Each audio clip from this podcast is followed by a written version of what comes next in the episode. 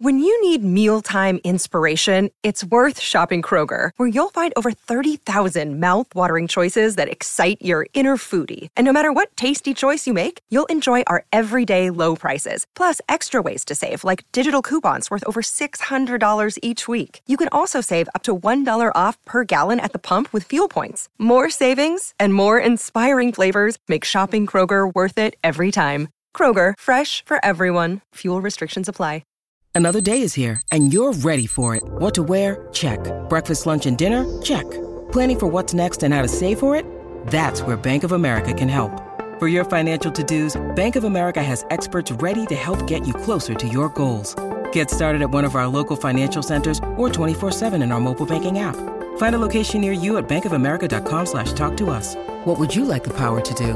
Mobile banking requires downloading the app and is only available for select devices. Message and data rates may apply. Bank of America and a member FDIC.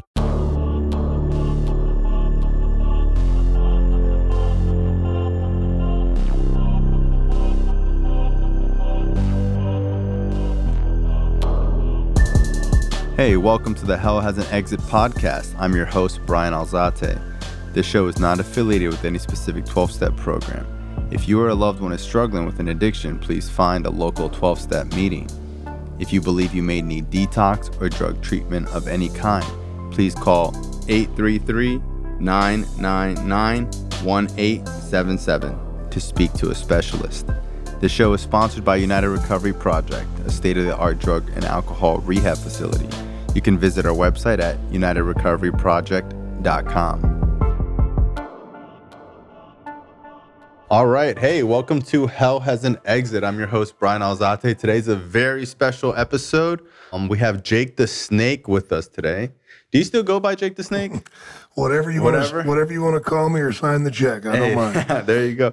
Yeah, man. I, I saw your uh, your documentary with uh, Diamond Dallas Page, and Right. it was incredible, man. I mean, I was telling you earlier, like a lot of times when you watch movies about addiction or anything like that, they might have like a couple periods of like of a relapse, and then like it ends with them, you know, staying sober forever, and it just Right. seems like you know a couple hiccups and. And they get on track, and oftentimes it's not really like that. And with No, your story, man. you can see how badly you wanted it Oh. and how much you were really trying and time and time again you you know you'd be watching it like okay this is to be the time Yeah. and then again you would fuck it all up and i remember just Yeah. watching it like wow that's really what it's like Yeah, it's devastating when you fall, man. Whenever you get to mm-hmm. that point that you really want it, it seems to crush all the wind and air out of you, man. And uh, yeah, those times really sucked. hmm how did you feel watching it after uh, it came out It was strong, and of course, there were some emotional parts to it. I wanted to help others because I know how bad I wanted it, and I knew what was available out there to people that do want it. Not much, you know, unless you got deep pockets. I don't agree with some of the, the things they do in rehab, about half. yeah I think there's a better way to do things. Always looking for a better, smarter, faster way. hmm So that was pretty much it for me. what do you think it was about diamond dallas page that wanted him to kind of reach out to you and help you You know, he was getting something on the back end. hmm He had just started this big yoga thing. hmm yeah i remember that Yeah.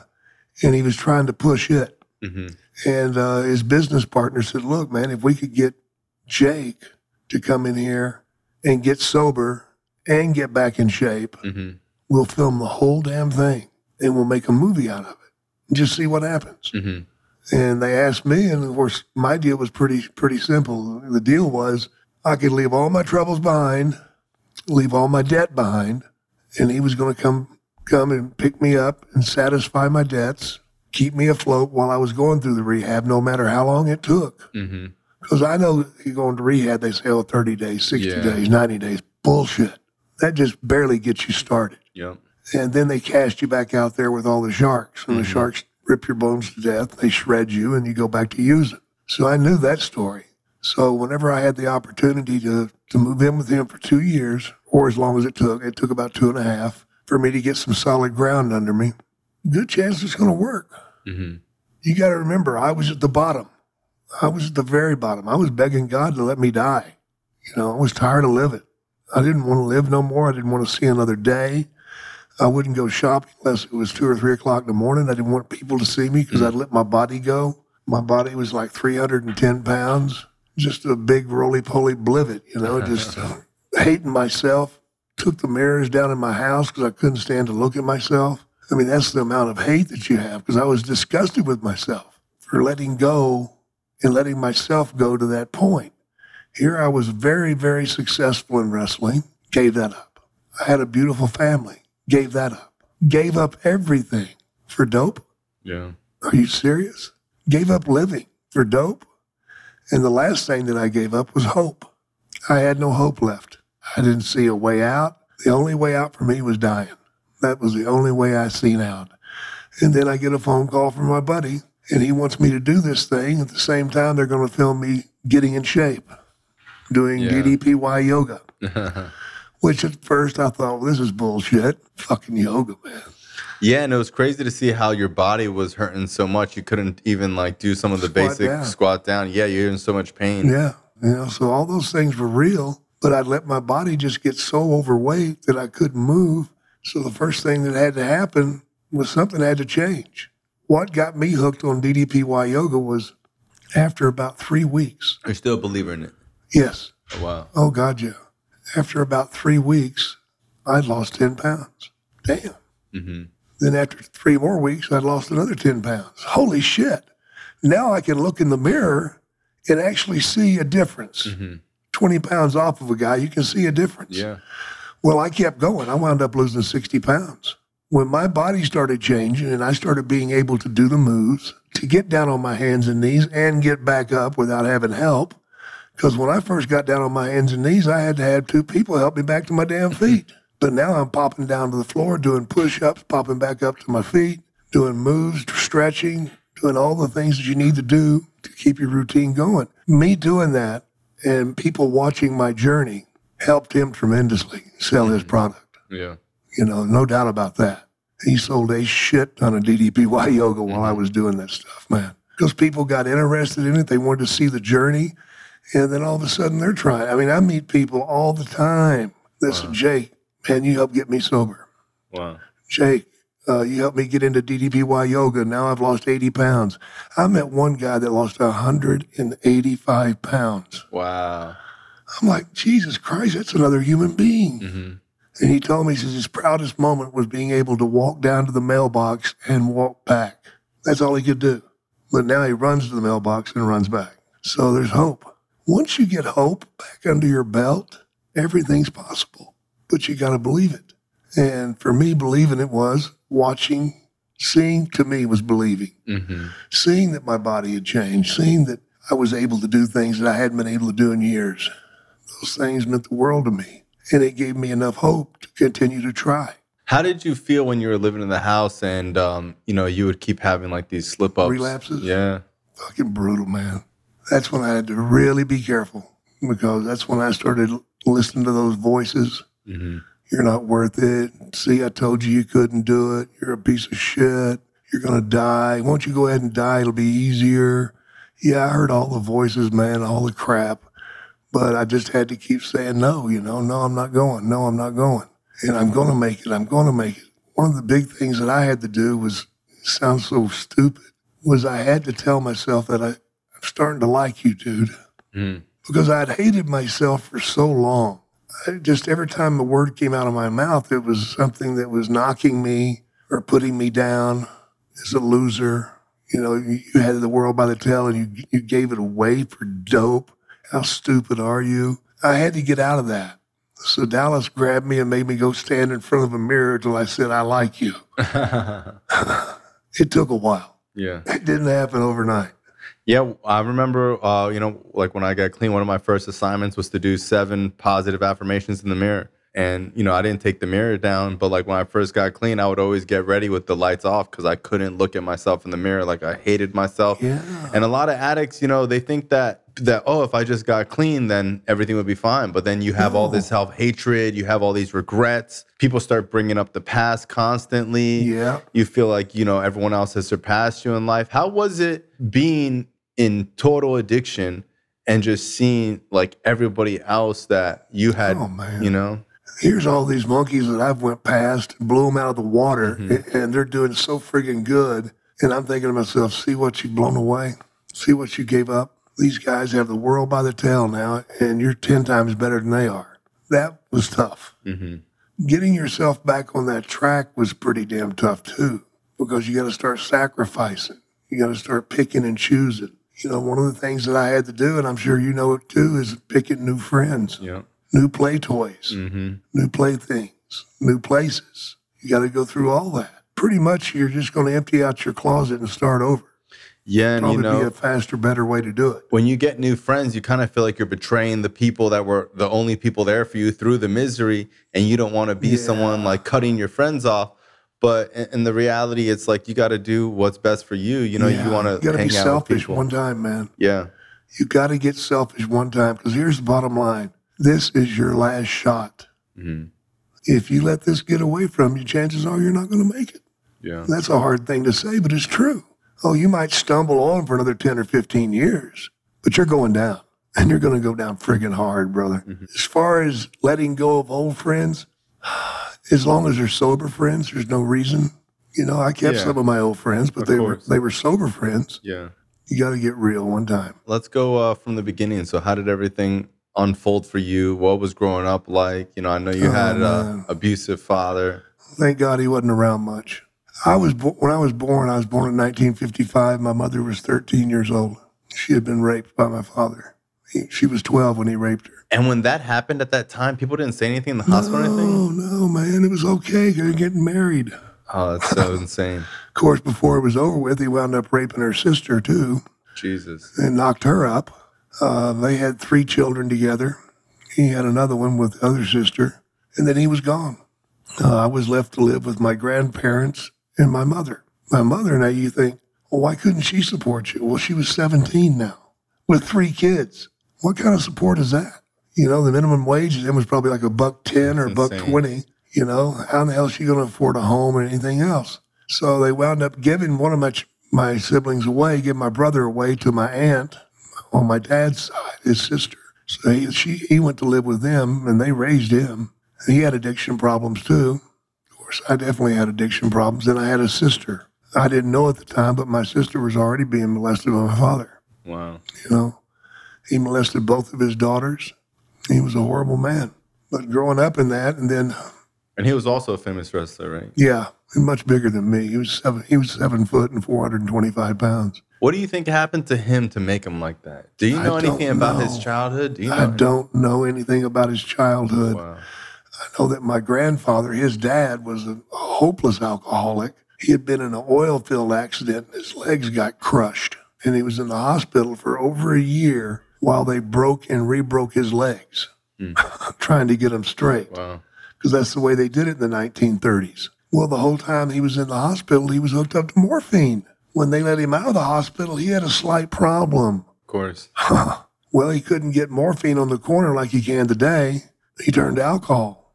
He drank a fifth of whiskey every day the rest of his life. They told him, says, you know, drinking that whiskey is going to kill you. Well, it did. He was 92 years old when he died, but he didn't remember the last 20 years of his life. He couldn't, I mean, he would call me my dad's name. He was thinking me that I was his son, Oh wow. you know, so he was pretty much out of it. But I stayed with them till I was 13. And then I moved in with my father and his new wife, who immediately started molesting me. The wife did. Yeah, yeah, she'd make me have sex with her, then beat beat me afterwards, which kind of confused me. Yeah. It was pretty messed up, man. But you know, at the time she was only like 21. Mm-hmm. My dad That's was crazy. a real That's bastard, crazy. man. But I got through that, became a wrestler, much to my dad's uh, anger. He didn't want me anywhere near it. Became a wrestler, and uh, shortly after I became a wrestler, a couple of years into it, my sister was kidnapped and murdered. And the problem was she had gotten married to a 50 year old man.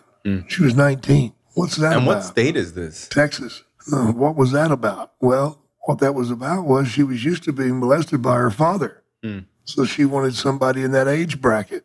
But a year and a half into the marriage, she's kidnapped and murdered by his ex wife.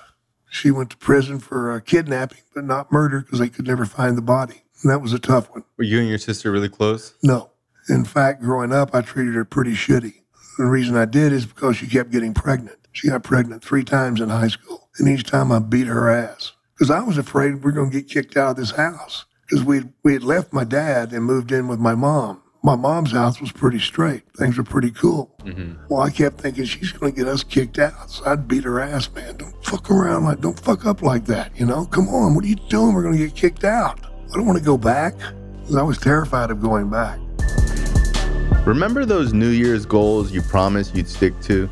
HelloFresh is here to help you eat better by delivering fresh ingredients and easy recipes right to your door, taking the hassle out of dinner time. No matter your lifestyle or meal preferences, HelloFresh has recipes sure to please everyone at your table. From fit and wholesome to veggie or family friendly, you'll always find something even the pickiest eaters will enjoy. You'll only find quality ingredients in HelloFresh's recipes. In fact, ingredients travel from the farm to your home in less than seven days, so you know they're fresh. HelloFresh helps me save time and eat healthy.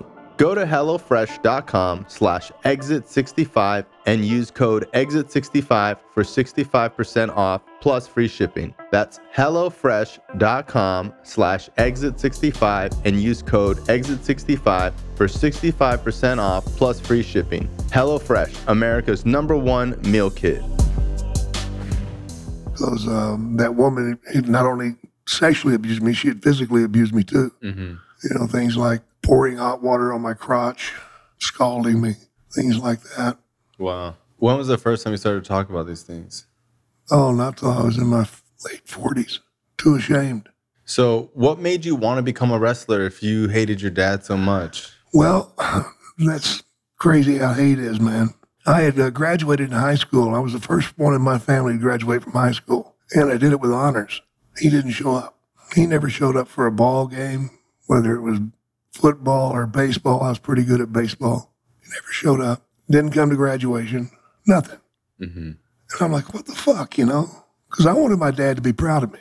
I didn't know that him and his wife were in cahoots with this molestation thing, but they were. He knew what she was doing, and she knew what he was doing. I wanted him to be proud of me because a kid wants that. So after graduation, I went down to see him. I'm like, hey, you know, I'm going to college. I'm going to be an architect. That was my dream. And he was like, well, I hope you don't want anything from me. Hmm. I'm like, fuck, you haven't given me anything my whole life. Why would you start now? A couple of nights later, I went to a wrestling show, and between alcohol and hearing the fans cheer, I decided if I wanted my dad to like me, what I needed to do was get in the ring and beat up a wrestler. It seemed so clear, hmm. seemed perfect. I thought this through. Yeah. Yeah, except for one thing, the other wrestler, because he wore my ass out. He punished me, made me piss myself in the ring. Wow. Oh, yeah, it was horrible, man. He took his time doing it too, about 15 minutes worth. At the end of it, I couldn't even stand up. I was shaking so bad. So, when people say like wrestling's fake, They don't have a clue. They don't have a clue what can happen. Mm-hmm. Not that it does much, unless somebody stupid like me gets in there. Uh, I crawled back to the locker room, and my father was standing there outside the locker room door. He looked at me and he goes, You're gutless. I'm ashamed of you, and you'll never amount to anything. And opened the door and walked in and shut the door. Wouldn't even let me in the fucking locker room. It was brutal, man. I remember that night like yesterday. I remember going home that night and praying to the devil and to God, help me become a wrestler. I'll do anything. I'll cheat. I'll lie. I'll steal. I'll do anything it takes to become a wrestler. so it's really to spite him to Yes, be like, oh, you, absolutely. you think all I'm gonna do. I'm gonna do your job better than you. All out of hate. And no matter what I accomplished, he would never tell me how proud he was of me. Yet he would tell other people he was proud of me. So when you became a wrestler, he would tell other people, but he wouldn't tell you. He'd tell other people, wouldn't tell me shit. Yeah. And uh, I surpassed him early on. W- what about Jake the Snake made you such an amazing wrestler? And the dark character Where did that come from? From my childhood. Yeah.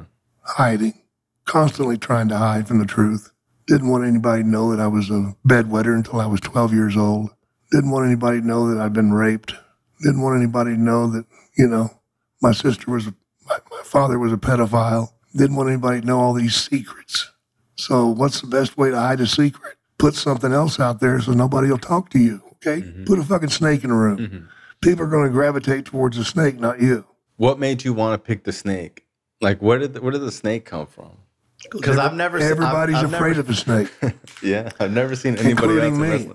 You're afraid of snakes? I'm horribly afraid of snakes. You don't like snakes till today? Can't stand them, scared to death of them. Wow. But when that bell rings, Mm-hmm. Jake Roberts comes in the room. So, you- so you had this alter ego to protect you. Right. This alter ego ain't afraid of fucking nothing. Don't give a fuck. If a snake bites me, so what? I'll laugh at it. Hmm. It's not easy to laugh, by the way, when you get bit. How many times you been bit? Probably about 20. 20. Okay. Yeah. The worst was about 35 stitches. Uh, and it's a python? That was a python, yeah. Mm-hmm. I've been bitten by pythons, king cobras. Of course, they were devenomized. Mm-hmm. Still a king cobra. So, so you become this wrestler. Your dad is proud of you, but he never says it to Right. you. How did it feel when you would hear that he was proud of you from other people, though? I just shake my head Yeah. like, fuck it. I don't, I don't need to hear that shit. I don't want to hear it. What goes on in your life with the fame and fortune and celebrity? Now, No, back then. Oh, back then it was fucking roller coaster, man. You know, I could get anything I wanted, which led me to sexual addiction, mm-hmm. alcohol addiction, drug addiction. About every addiction there was, I was on. I was on board. There you go. If it's good, I want more. hmm What are you addicted to? More. Yeah. I heard someone say that in a meeting one time. What's your addiction to? More. yes, sir. What drugs were you mainly doing at the time? Coke, Yeah. uh, mainly alcohol. And you could do coke and go perform, or it was after you Yeah. perform? Yeah. Yeah, and then I got into Percocets. Did people try? What was the interventions like early on, where people were trying to tell you, "Hey, you know, Not watch much. yourself"? People were just were like, "Oh, whatever, as long as he like keeps Jake, it." you got, you're cool, man, right? Yeah, I'm cool. And that's one thing that Vince McMahon told me. He goes, Jake, the problem with you getting fucked up is you would still do your job. Mhm. The guys that went out with you and got fucked up wouldn't even show up. So you're a bad influence. So I'm everyone a bad influence. So I had to go to rehab while they didn't go to rehab. I did. Mhm. They wanted to nip it in the bud. Who from your early wrestling days were like influential people to you that really helped you? Not many, man, because I was a loner. Hmm. You know, I was a loner that uh, that hid. Eddie Graham, who was very, very, very huge in Florida, Florida Championship Wrestling. Dusty Rhodes. Uh, the other names you wouldn't know. Can you walk me through like kind of what makes wrestling so you know and captivating? Like, what is it about wrestling that you loved? Well, it's it's the good versus the evil. Yeah, as You the know, sh- show and the story. Yeah, that's the story, you know, and, Uh-huh. and then you got to get it out there, and however you get it out there is up to you. I love being a bad guy. hmm I just love being a you know a prick. You know, and I love people to hate me because that's that's what I did too. I mean, uh huh. I've taken people pretty far. I've taken them too far. hmm You know, I had a guy stand up like the ninth row in Dallas, Texas, and pull out a pistol and start shooting at me Wow. And during the show. during a show, yeah, what'd you do to him? not a fucking thing, man. I jumped underneath the ring. Wow. The cops got him. Then I had a a 74 year old woman cut me with a box cutter What? Yeah. Where? on the back of the arm. But where were you? I was walking to the ring in San Antonio, Texas. And she cut you? and she cut me and my security all of a sudden they disappear. I'm like what the fuck? Where's my security? And i turn and they got this old woman down. Well i think she's had a heart attack. Uh huh. i'm like dude is she gonna be okay? She have a heart attack? And no man she fucking cut you. What was her rationale? She just the thought you were- reason she did it was because she was at home and she walked in and the grandkids were watching wrestling and i was on.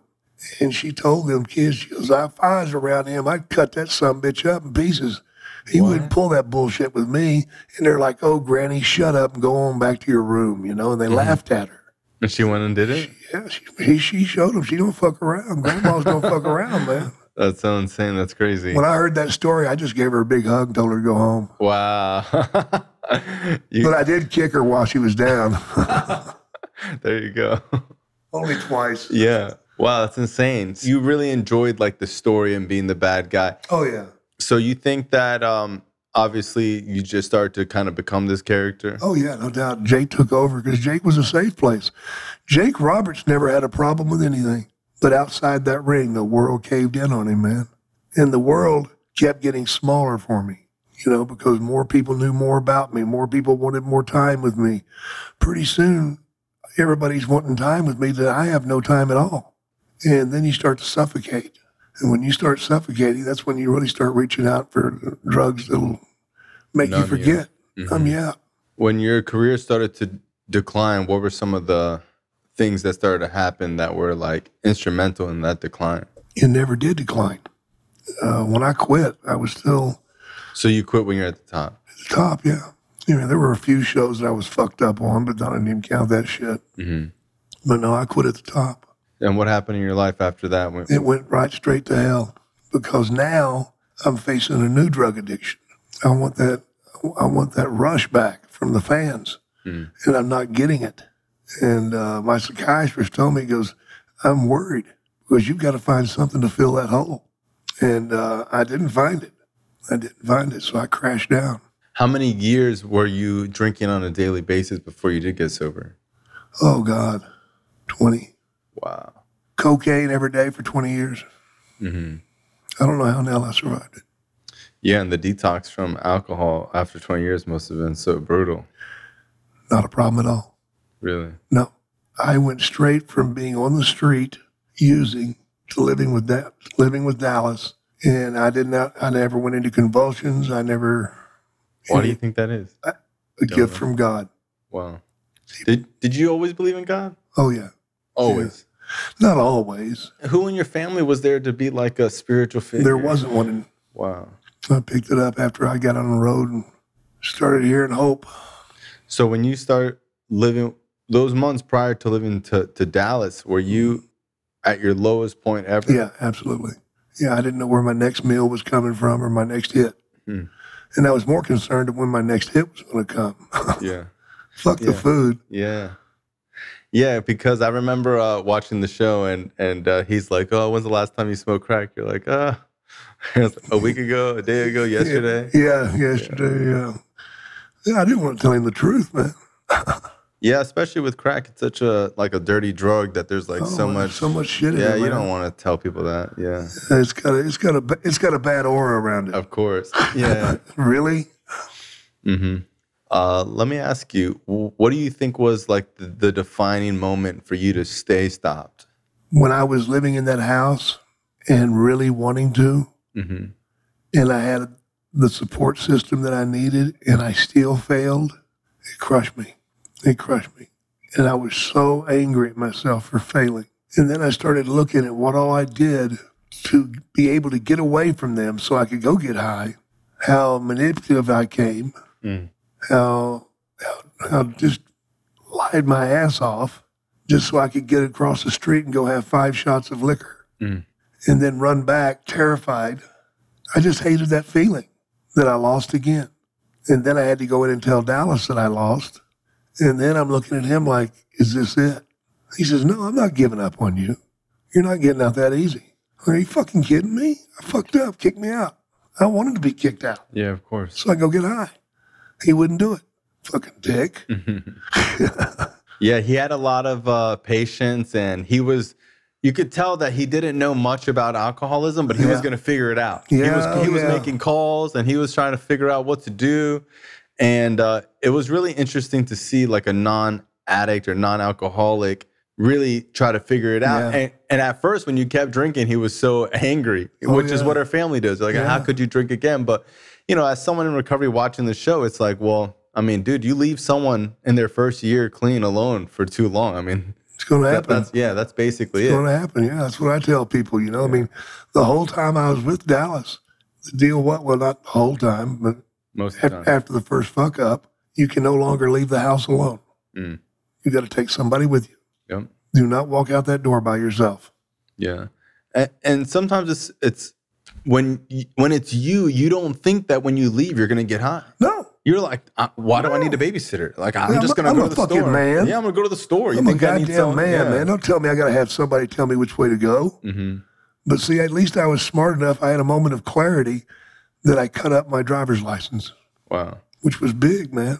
Because right there, you cut up your driver's license, you're not driving anywhere. Yeah, it's getting rid of those res- reservations and and making the road more narrow, so you don't Yeah, have that much freedom. You know, and sometimes you have to do self-imposed things. Like sometimes people they get put on probation. Sometimes Yeah. you got to put yourself on probation. Damn you know what I straight, mean? brother. You You, got to have should start out on ac- probation. accountability. You got to give yourself a curfew. You, you got to tell other people, hey, this is what's going on, so that way, you know, like now they're watching you closer. And uh, and the disease doesn't want you to do that. The disease wants you to say like, "Oh no, it's fine." oh, yeah, you know, sure. Cunning. cunning. Yeah, cunning, baffling, insidious, always there, waiting. Absolutely. Uh, Doing push ups while he waits. Yes, sir. Uh, what was I gonna say? What do you think was the moment where things started to get better? That you started to see, like, hey, maybe I'm gonna stick with this. Oh, after I lost that first 10 pounds. Yeah. Because it had been so long Do you seen any progress? since I'd seen any progress, any any light at the end of the tunnel. hmm My tunnel was black, Yeah. deep black. And when I seen that little glimpse of, oh my God, there might be a way out. Mm. Like your sign says, hell has an exit. Yeah. It does, man. Welcome to the Genesis House powered by the United Recovery Project. Located in sunny South Florida, we offer drug and alcohol addiction treatment as well as a major focus on dual diagnosis. Our addiction therapy programs include behavioral therapy, 12 step facilitation, psychotherapy, life skills training, and more.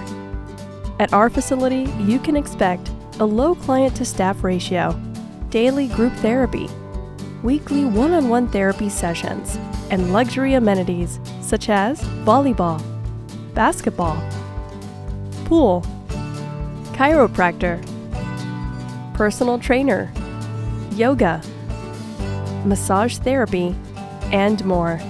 Contact the United Recovery Project today and let's create a better tomorrow. It's not easy. Yeah, and it's like you don't need uh, you know, like this guy that I hear speak all the time. He always says like you don't need a gallon to start a lawnmower. You just need that little bit. And it's like once you get that little mustard seed of hope, it's like It'll You- grow, man. yeah, it starts to grow and you start to nurture it and yeah, Man, you start doing more things that are right, more Mm-hmm. things that are good.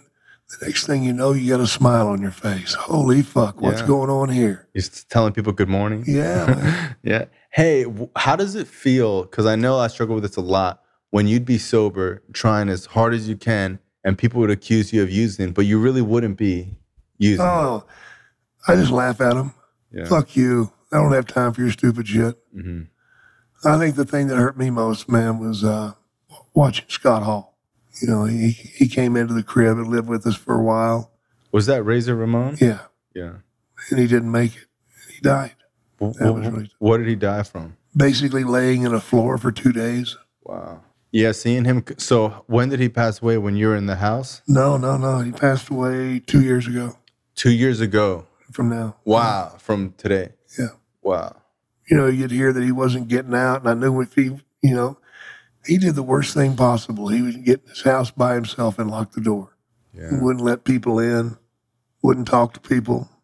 Oh, well, but that's a friendly reminder to me not to ever open that door. How do you deal with, you know, the deaths of other people and because it's a big part of recovery that a lot of people don't really realize. You know, you get close to all these other people in the program that are in uh, sobriety or recovery, and, And not everyone makes dies. it. Yeah, one of them Yeah. dies, and Well, you go back to the truth. What happened? mhm. And what happened is they picked up again. Yeah. Yeah, I was watching this documentary about uh like the beginning of uh of uh AA and how it started and Bill Oh, W. yeah. And Bill W was saying, you know, people are like, "Oh, how, you know, how do people stay stopped?" But it's not the stopping, it's the starting. Yeah, So it's like how do you not start again, you know? true that.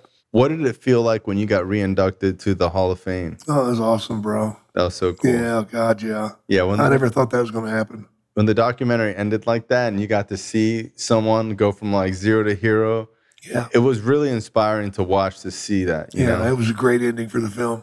So I got clean at 17. I was smoking crack when I was 14. And a lot of people tell me, like, oh, it must be really hard to get clean at your age.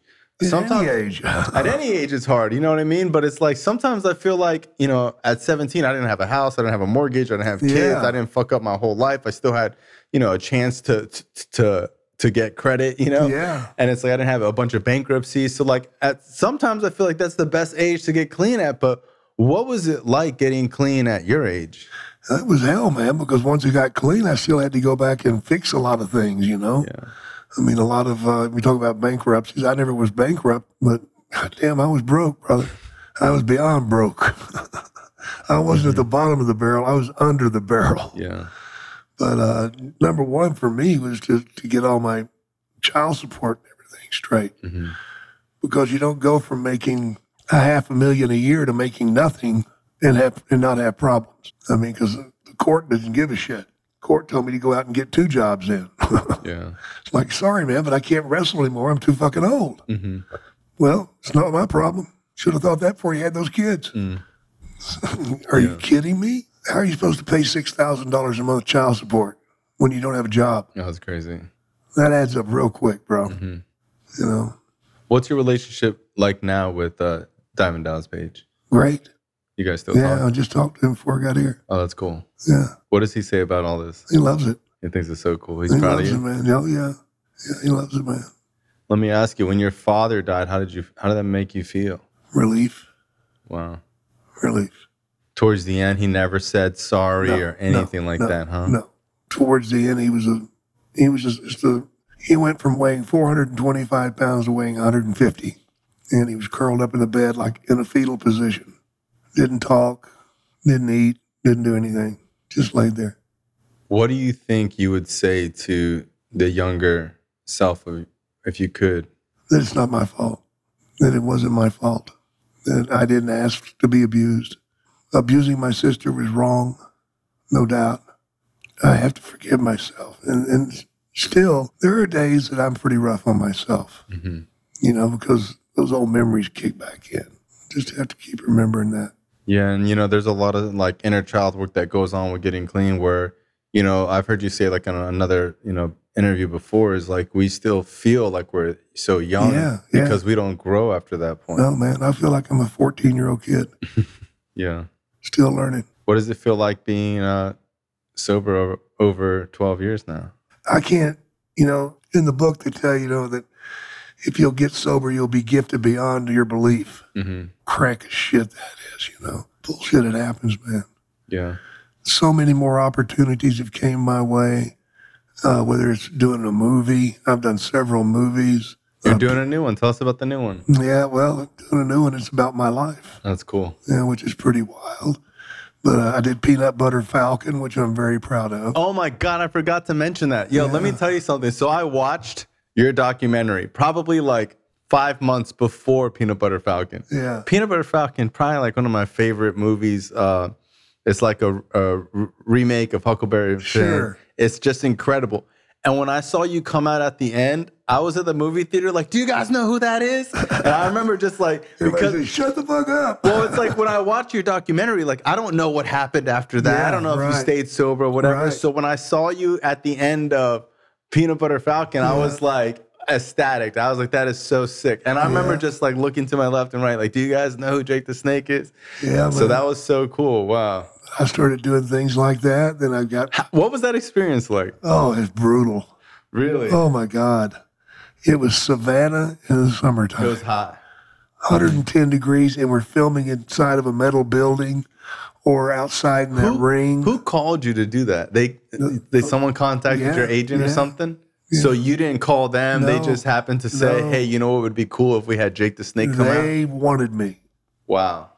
They wanted me. Wow. So it was awesome because, you know, Mick Foley was also in it.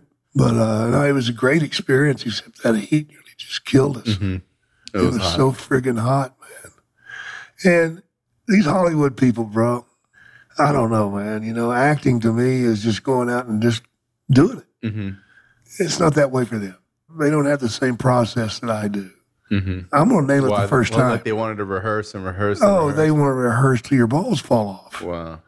You know, and then they want to retake and retake and retake. After three takes, brother, you're not getting anything any better from me. Yeah. I've already hit you with my A list, my B list, and the C list is for cocksuckers that want too much. Yeah.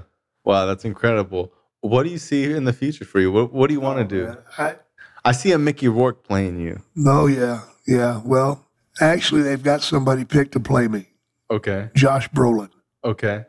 which I think would be fucking awesome. And they're gonna make yeah, because a Jake the Snake movie would be incredible. Yeah, yeah. There's going to be a movie. That's cool. That's what's on the burner. That, and I'm doing, uh, like I said, doing these uh, Days of the Dead thing. The signing. Yeah, the signings we're doing one in Vegas, one in L.A., one in Chicago, Indianapolis, and Boston. And you're telling me you're doing stand up. And I'm doing stand up. Who would have thought a guy couldn't you know, touch his own Remake toes, himself, and man. squat, and Yeah. even move. Yeah. Sm- using smoking crack for 20 years. Smoking crack for 20 years and going from not being able to put a sentence together. Yeah. Because you know how it gets when you get smoking that shit, you get dumbed out. hmm Everything's possible, man. Not only is everything possible, but so much more is possible than you can even think about. Yeah. Yeah. I remember someone explained to me once is that, you know, what are the things that you know and what are the things that you don't, that you know you don't know? And then what are the things that you don't even know that you don't know? Right. There and it's go. like recovery is in the realm of things you don't even know that you don't Right. know. Like it's so beyond. Oh, you don't even know Yeah. what what Yeah. could happen. Same know? thing is uh, this is not the beginning, this is not the end. This is Mm-hmm. not the beginning of the end, yet it is the end of the beginning. Yes. There you go. See, your brain's working great. Yeah, it's still tied in. So tell me about the stand up. He's just telling road stories. Yeah. Yeah, just, just cracking road stories, crazy shit that happened in the ring where it was. What what's one of like your best stories that you tell? Uh, I can't. I won't tell my It's best too ones. dirty? Yeah, it's too too raunchy. Okay. Andre holding me down in the ring and farting on me for forty seconds. Andre the Giant? Yeah, Oh my God. for He, forty seconds he, he, farted. he would fart on command? Oh no. it sounded like wind was whistling through a tunnel. And this wasn't it planned. Fucking rank. No, Oh he could do it on call. What a sicko. Yeah, he could do it on call, man. But shit like that, or catching somebody on the shitter and then throwing the snake over the top Oh no. on top of him is a great day. Oh wow. It's a great day. There's all sorts of crazy things that happen on the road, man. Snake getting loose in the hotel room, breaking the toilet, water going everywhere. Insane shit. Cool. Hey, well, I want to thank you for coming on the show. Yeah, man. It's a pleasure to meet you in person. Yeah, absolutely. Huge fan, and I'm so happy for you. And uh, you know, I just want to say that um, a lot of times when we have like celebrities on the show or Mm-hmm. stuff like that, it's not as um, genuine as when we spoke to you. Yeah. Like when we spoke to you, it was really genuine. It was like, hey, man, I want to share my This is story. who I am, man. I want to help people. This Yeah. is what I want to do. Absolutely. And um, there was something really genuine about the whole experience with meeting you. I just want to say thank you. Well, thank you, man. I really Appreciate you. you saying that. That means a lot to me. Yes, sir. You know, if people want to reach out and grab a hold of me, they can do that. Several, you know, all the social media outputs. We'll tag you. Yeah, you got all that shit. Thank you, man. Appreciate it. Peace. This show is not affiliated with any specific 12 step program. If you or a loved one is struggling with an addiction, please find a local 12 step meeting. If you believe you may need detox or drug treatment of any kind, please call 833 999 1877 to speak to a specialist. The show is sponsored by United Recovery Project, a state of the art drug and alcohol rehab facility. You can visit our website at unitedrecoveryproject.com.